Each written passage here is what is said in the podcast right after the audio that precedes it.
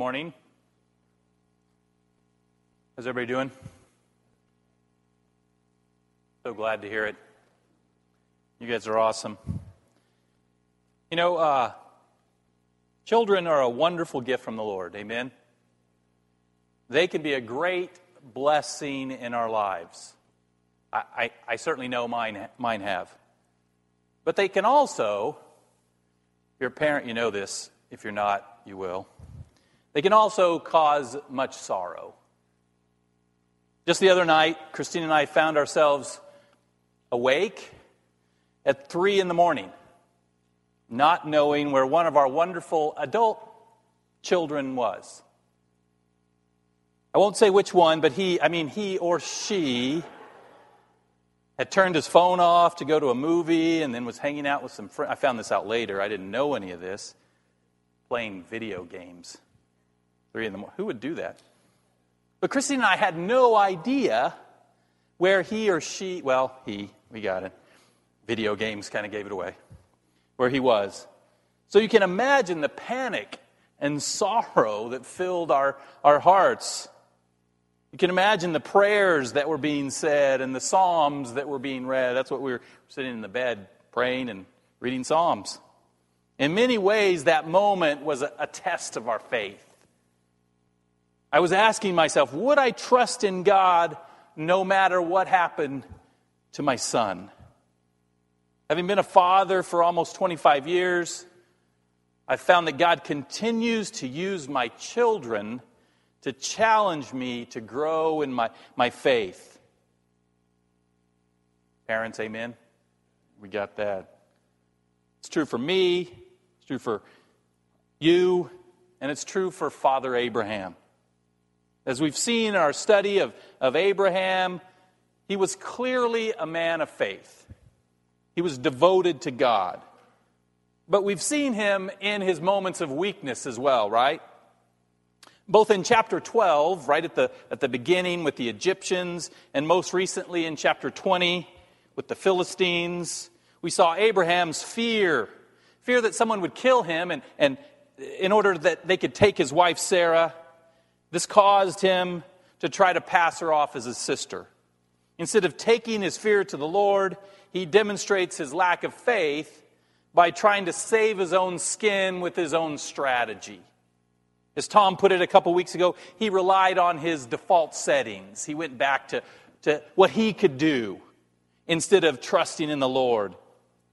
And probably Abraham's greatest failure, it's well known, failure to trust in God occurred when he, he gave in to his wife Sarah's plan to help God fulfill that, that promise of an heir, of a descendant, of a child. Abraham agreed to take Sarah's servant Hagar as a wife.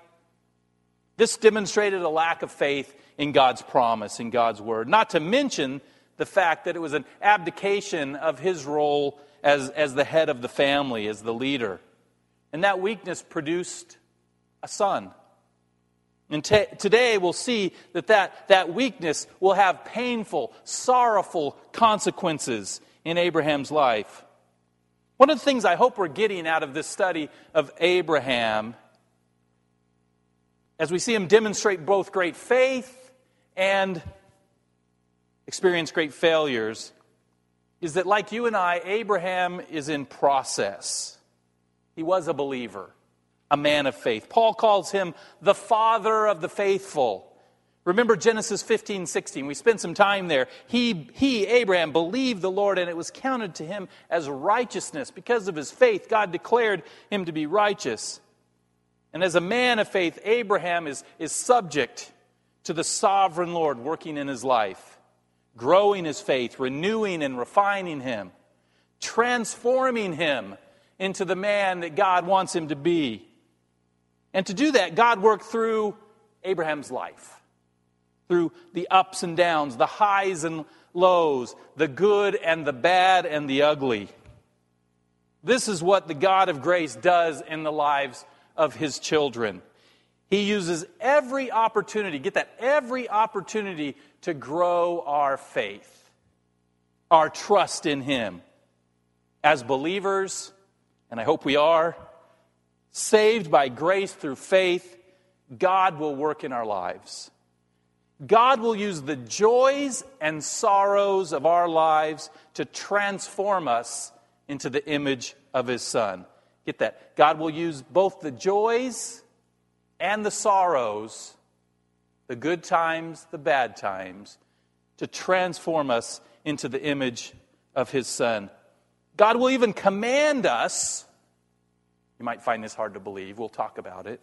God will even command us to do very difficult things, uncomfortable things, things that might even cause us pain and suffering.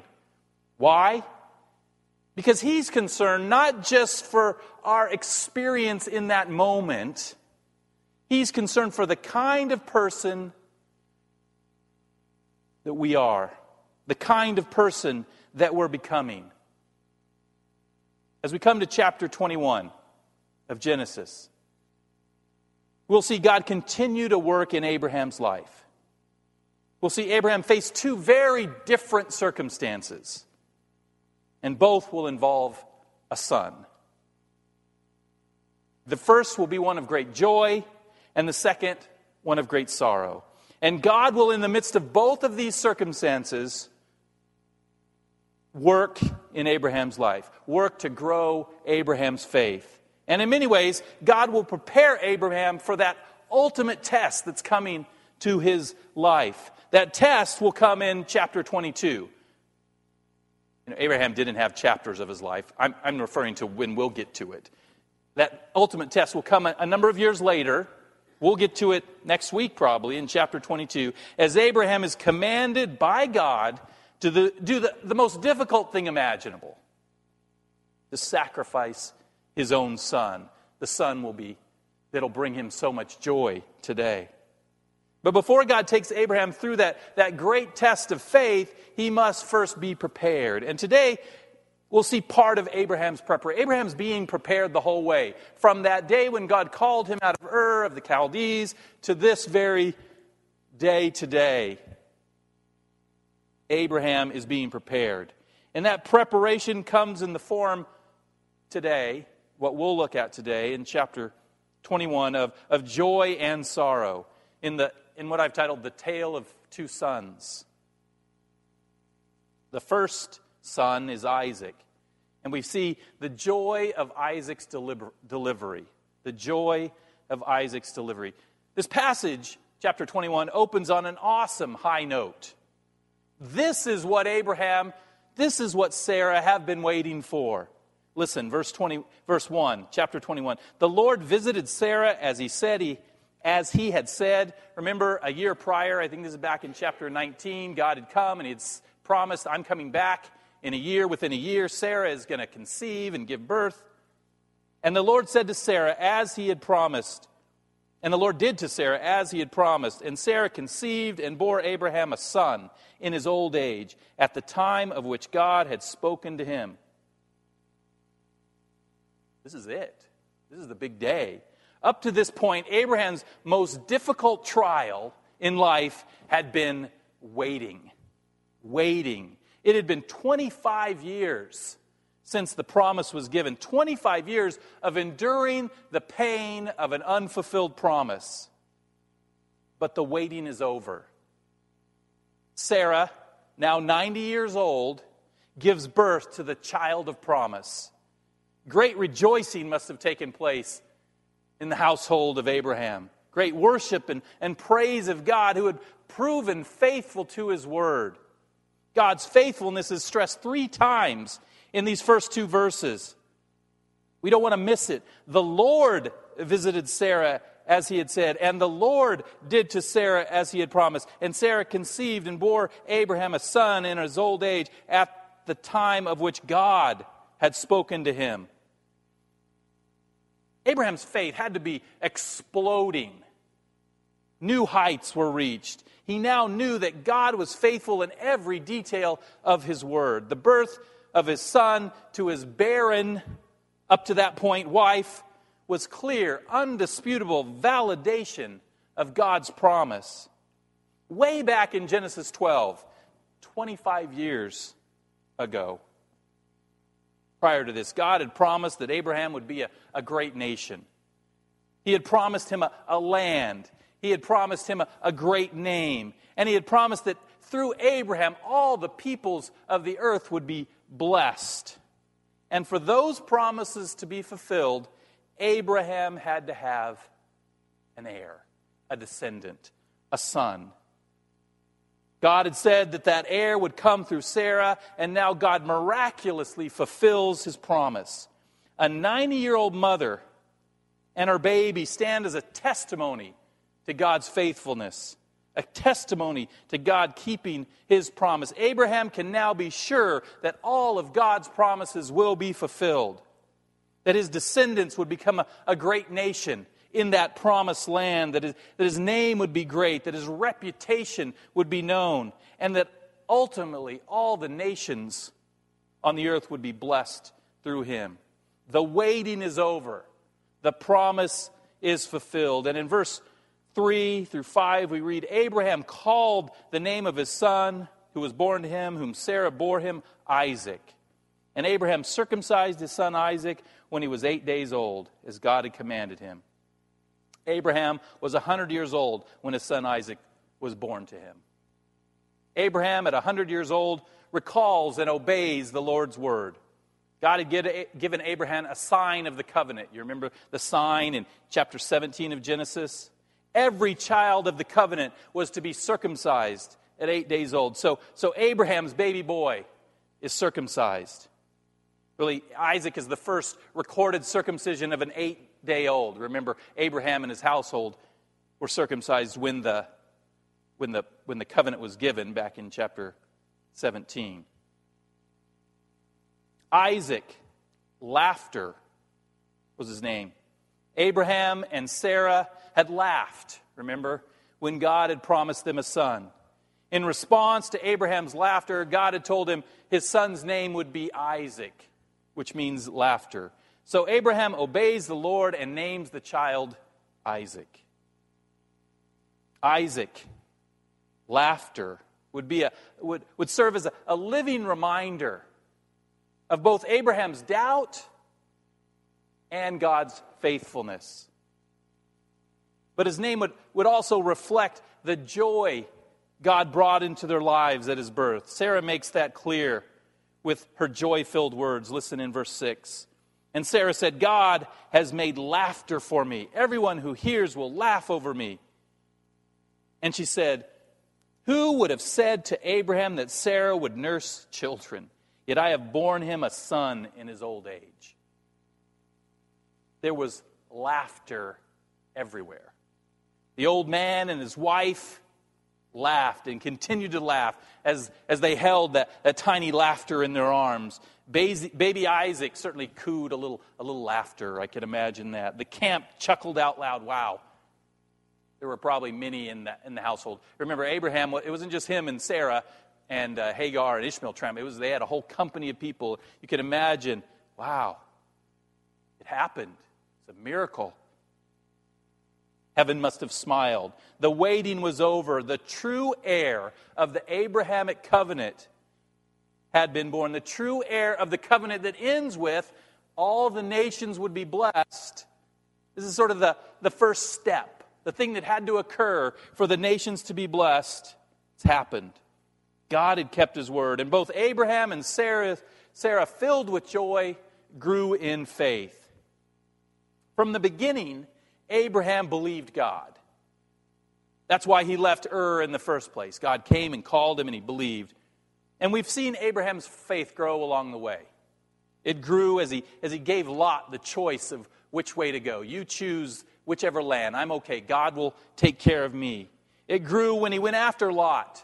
When Lot was captured by those four kings, went after Lot and rescued him. He took his men after these four kings. Remember the four kings that had devastated the rest of the land conquered many cities. Abraham and his band went after him. It grew when he was blessed by Melchizedek, when he rejected the offer of the king of Sodom. But now Abraham had lived to see that, that promise of God fulfilled.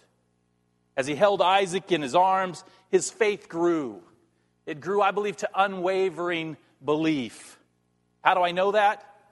Because of what Abraham is able to do, both in the rest of this chapter that we're going to see, and ultimately what takes place in chapter 22.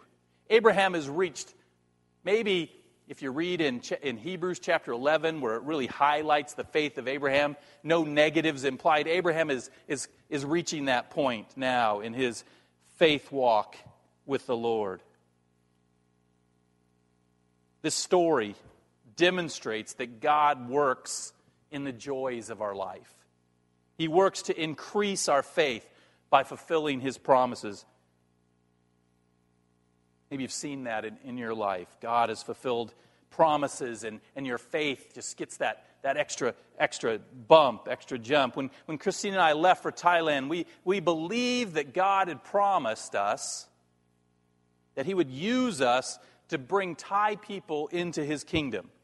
We trusted the promises in His Word, like, like 1 Corinthians 3 6, where Paul writes, I planted, Apollos watered, but God gave the growth. We trusted that God would give the growth. We trusted if we faithfully planted, if, if we watered the seeds with, with His Word, that God would cause the growth, that God would cause Thai people, in our case, to give their lives to Jesus Christ. When we got on the plane, we believed it would happen. We trusted, we had faith. But let me tell you, kind of like Abraham leaving Ur there were many moments along the way, many moments of doubt. I don't think I actually laughed at the possibility, but I certainly came close. As I studied the language, as it became clear to Christine and I that we sucked, sorry, can I say that in church? I did. We sucked at language learning. We just were not good at it. Others were, were much better. And we came up, and as we did get some of the language, and we came up against difficult people, difficult circumstances, as we began to share the gospel in our limited way, people didn't seem interested. Our faith was put to the test. God, did you really promise this? But we continued planning, we continued watering. And praise God, we didn't have to wait 25 years to see the promise fulfilled. You know, Abraham had to wait those 25 years to see the son born. And if you read some, some missions history, there are, it's oftentimes there are missionaries that go into these groups and they have to wait long, long periods of time before anyone comes to Christ. Fortunately for us, it was just a couple years. As we began to see God cause growth in the lives of Thai people, as some came to faith in, in Jesus Christ, this new sense of unwavering belief God, you did it through our limitations, in our weakness, you were strong. This unwavering belief began to grow in us. Began to, and we began to do other things that, that, that we wouldn't have imagined, enabled us to continue on in ministry. I would just ask you to reflect on the promises that God has fulfilled in your life. Maybe you can't think of them now. Jot a note down. Think about this. What has God promised me and, and, and is fulfilled? I, I would ask you to remember the joys that that brings into your life. Has He met your needs according to His riches and glory in Christ Jesus? Has He answered your prayers ever? Or at least told you why your prayers weren't quite what they needed to be, gave you new direction in prayer? Has He given you guidance and direction and strength in your life? Has He given you comfort and peace in difficult times? These are things He promises. And ultimately, has He given you a Savior to die in your place? Has He promised you and, and will fulfill that gift of eternal life? These are just a few of the, the, the promises that God has, has given those who trust in Him. And as He fulfills these promises, our faith grows. It turns into unwavering belief. But, but let me warn you if you don't know already, as your faith grows, so often do your tests, those tests of faith. And sometimes those tests can be difficult. We'll see that next week in the life of Abraham as he faces the greatest test of faith possible. But even before he's commanded to sacrifice his son Isaac, he's commanded to do something that, that for Abraham was probably just as difficult. That's our second as we move from joy to sorrow, the sorrow of Ishmael's departure. We've been talking about laughter and, and joy and God fulfilling his promises and how exciting that is and how that builds us up in our faith, and all that's true. But we need to remember that Abraham had two sons. We've just seen the birth of that second son, Isaac. But his firstborn son's name was Ishmael. Remember Ishmael?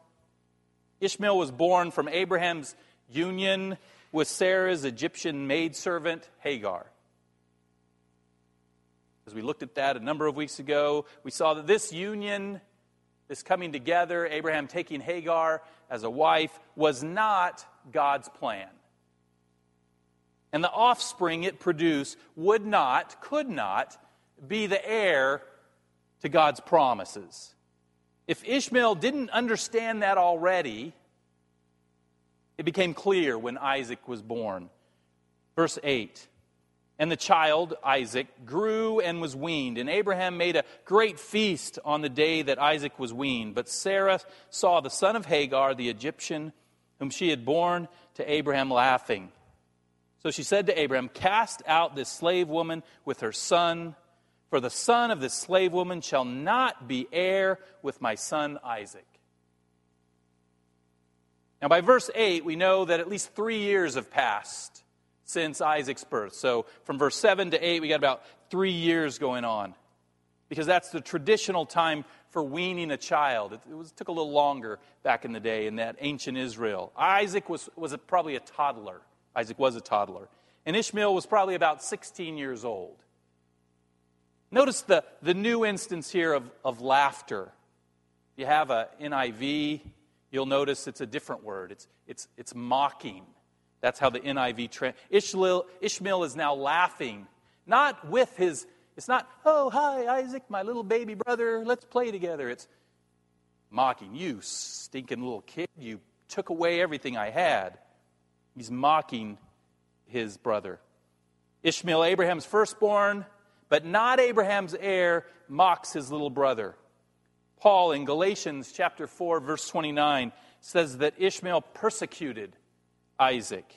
He's laughing, mocking, persecuting the true heir of the Abrahamic covenant. Sarah sees this and demands that Abraham cast both Hagar and Ishmael out. Get him out. She didn't want any possible sharing of the inheritance. The inheritance goes to the child of promise, Isaac. Now, can you imagine how Abraham must have felt? Ishmael was his son. For 16 years, Abraham had loved this boy. Before Isaac's birth, remember, Abraham had, had begged God, Can't Ishmael be before you? Can't Ishmael be my heir? Can't you work your promises through Ishmael? So I don't actually think Abraham would have listened to Sarah in this instance. He would not have cast out Isaac. I don't think he would have cast his son out if it weren't for God's command, found in verse 12 and 13. That God said to Abraham, Be not displeased because of the boy and because of your slave woman. Whatever Sarah says to you, do as she tells you. For through Isaac shall your offspring be named. And I will make a nation of the son of the slave woman also, because he is your offspring. God tells Abraham to do what Sarah asks. God tells Abraham to do an extremely difficult thing. God tells Abraham to cast out his very own son. But God also assures Abraham that he'll take care of Ishmael. God promises that, that great futures are in store for both of his sons. Isaac was the one through whom the promise would be fulfilled, through who that, that, that nation of Israel would come, through the promised land would be given, and through whom all the nations would be blessed. And Ishmael would also father a great nation, God says. We need to also remember that God is working in grace and mercy here. He was dealing with, in fact, that mess created by Abraham and Sarah. Griffith Thomas says God was taking up the tangled threads of his servant's life weaving them into his own divine pattern and overruling everything for good. God was working good out of Abraham's failure, out of Abraham's sin. But in the midst of God working all things for good, Abraham must experience great sorrow. Verse 14 So Abraham rose early in the morning and took bread and a skin of water and gave it to Hagar, putting it on her shoulder along with the child, and sent her away. And she departed and wandered in the wilderness in Beersheba. Because of Abraham's sin, he had to face the sorrow of losing his son. But God had promised to take care of Ishmael.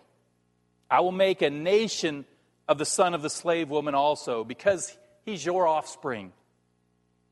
So Abraham, trusting in God's promise, sends Hagar and Ishmael out into the wilderness. And again, we see that God is faithful to his promise. I'm just going to read verses 15 through 20. When the water and the skin was gone, she put the child under one of the bushes. Then she went and sat down opposite him a good way off, about the distance of a bow shot. For she said, Let me not look on, de- on the death of the child. And as she sat opposite him, she lifted up her voice and wept.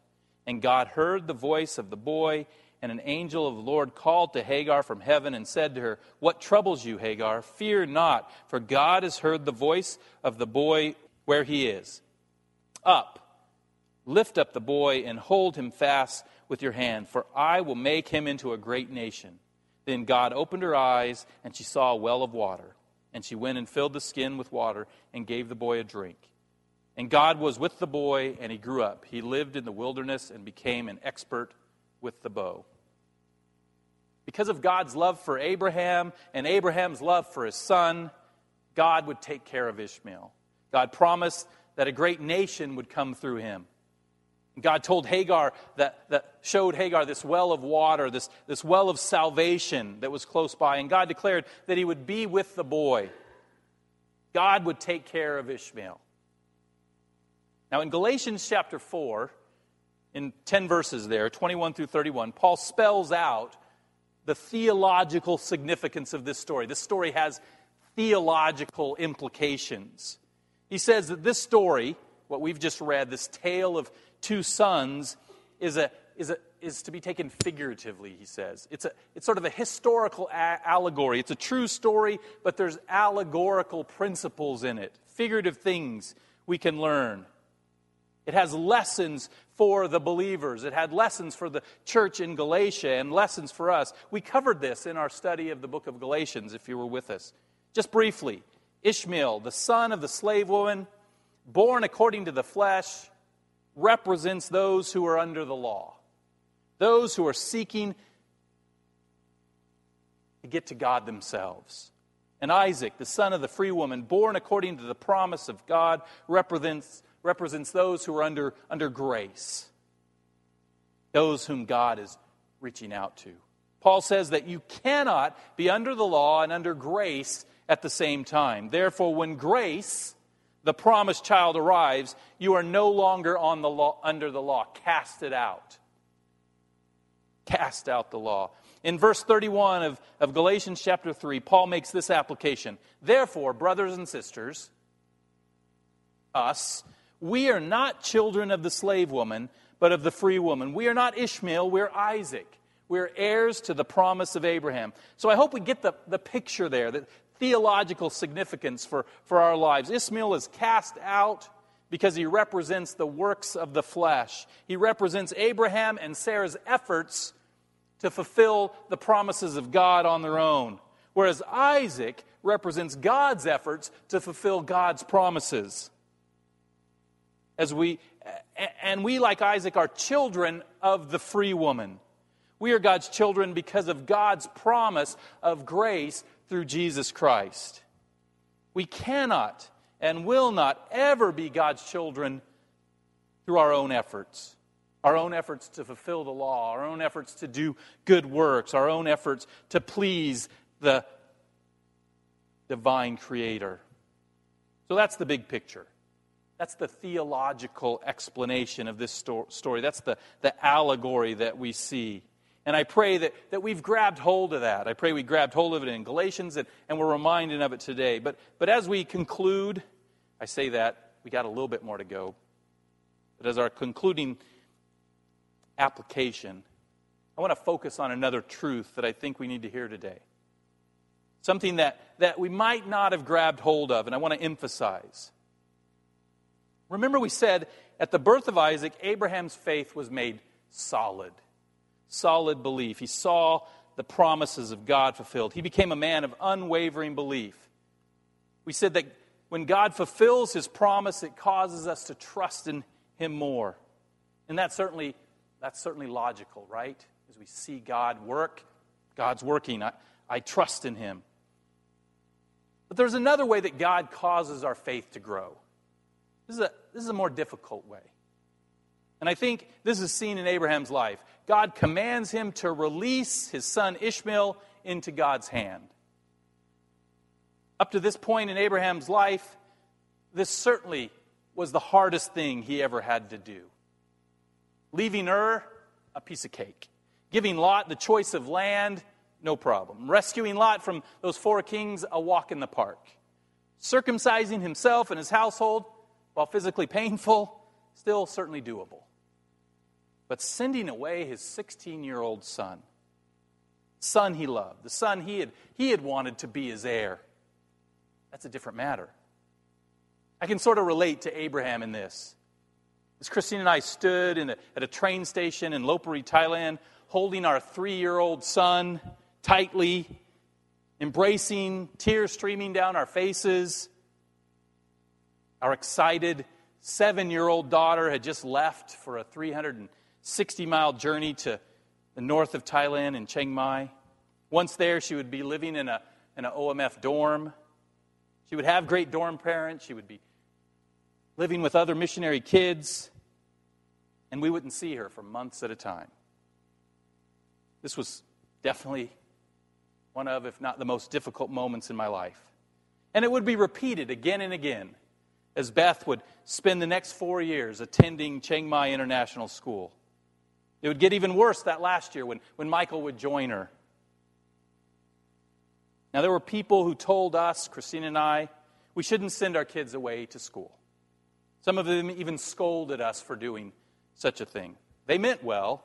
Some had their own children and, and said they couldn't imagine ever doing such a thing. And they couldn't imagine God ever asking them to do such a thing. But what do you think? Not about us sending our kids away to school. But what do you think about God commanding his children, those he loves, to do very difficult things? He certainly gave Abraham some difficult commands. We saw one today. We're going to see another one next week. You know, I've heard people say, people use difficulty or ease. It's difficult or easy uh, in a situation to determine if it's God's will or not. That's how I'm going to determine if it's God will. If circumstances are easy, if everything's going right, if I feel peace in my soul, then that must be what God wants, right?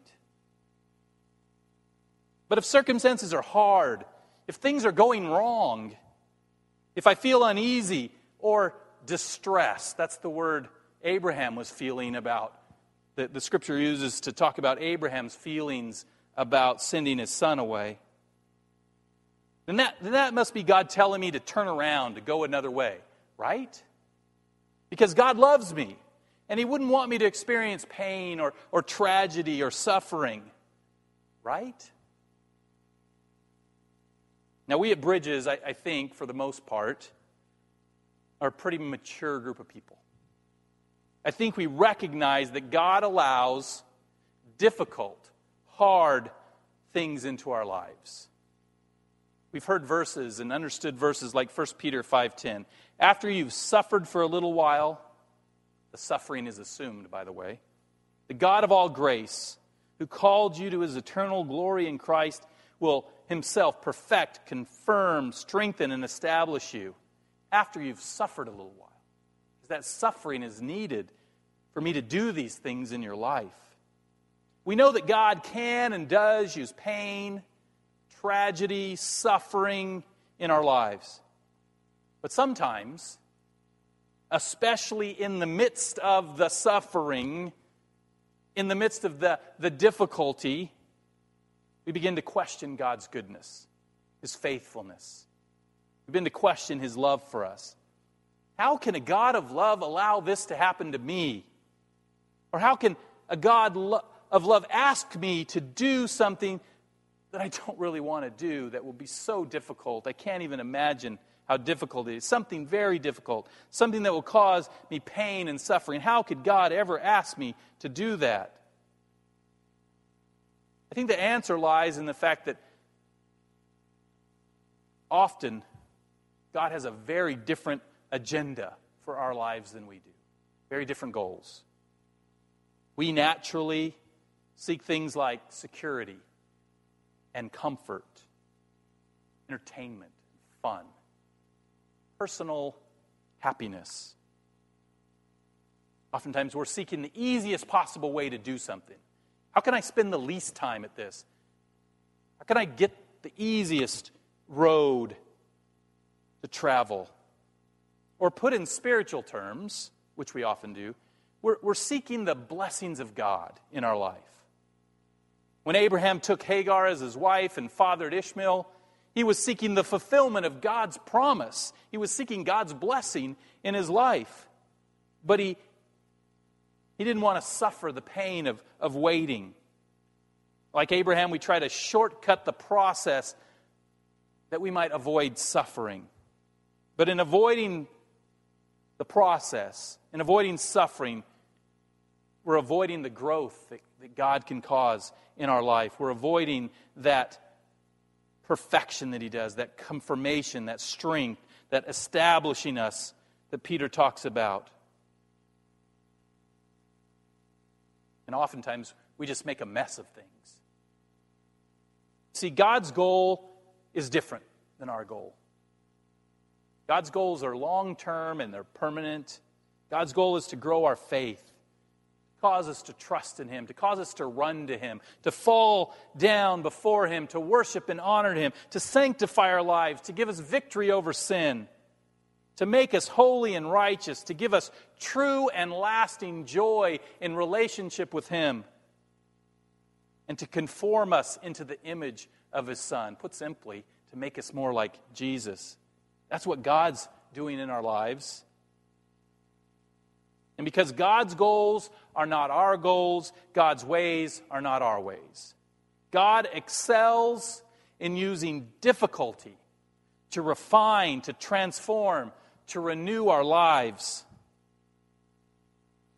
Pastor Kent Hughes said, The abiding truth is that for every believer, the frictions of adversity are used to polish the soul. King David in, in Psalm 119 said some really amazing things. He said this Before I was afflicted, I went astray, but now I keep your word.